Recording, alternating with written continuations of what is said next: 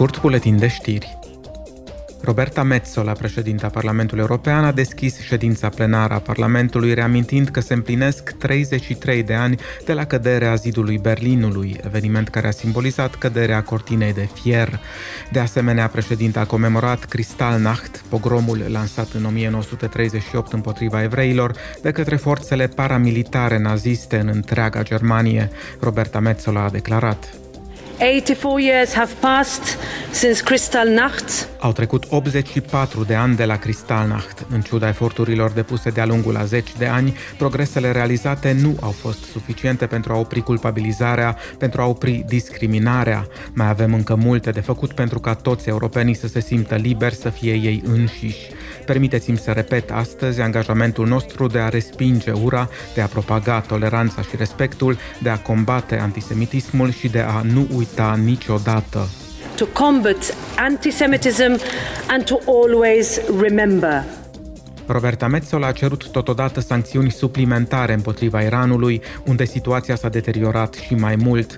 Ea susține că este nevoie de o anchetă internațională pentru a trage regimul la răspundere pentru faptul că nu a încetat să încalce drepturile omului.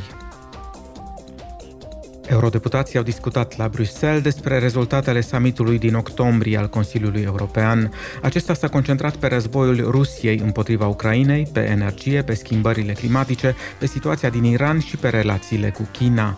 Charles Michel, președintele Consiliului, a deschis dezbaterea afirmând că ultimul summit a fost esențial pentru cetățeni, companii și guverne, dat fiind că a tratat problema prețurilor la energie. El a declarat eurodeputaților că summitul a reușit să depășească diferențele de opinie și să contureze un plan. Iată cuvintele sale.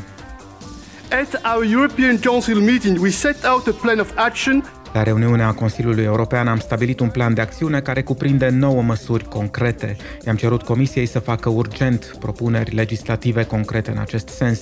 Războiul din Ucraina și criza energetică au avut un impact direct asupra economiilor europene și a cetățenilor noștri. A venit timpul să acționăm. Have directly impacted our economies and our citizens. It's time to act Ursula von der Leyen, președinta Comisiei Europene, le-a spus eurodeputaților că în actualul context energetic avem nevoie de măsuri urgente și de soluții strategice. Apoi a vorbit despre energia din surse regenerabile.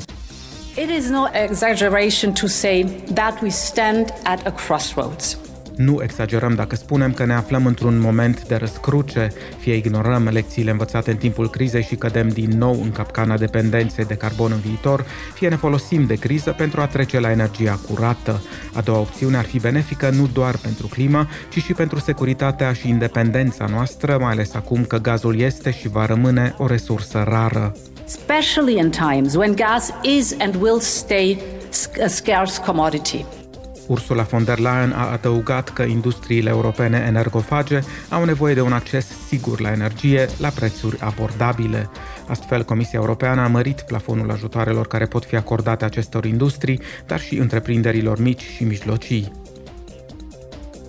Eurodeputații au aprobat la sesiunea plenară eliminarea controalelor la frontierele interne dintre spațiul Schengen și Croația. Rămâne acum ca și Consiliul Uniunii Europene să ia decizia finală cu unanimitate de voturi. Spațiul Schengen, în care cetățenii pot circula liber, include în prezent 26 de țări.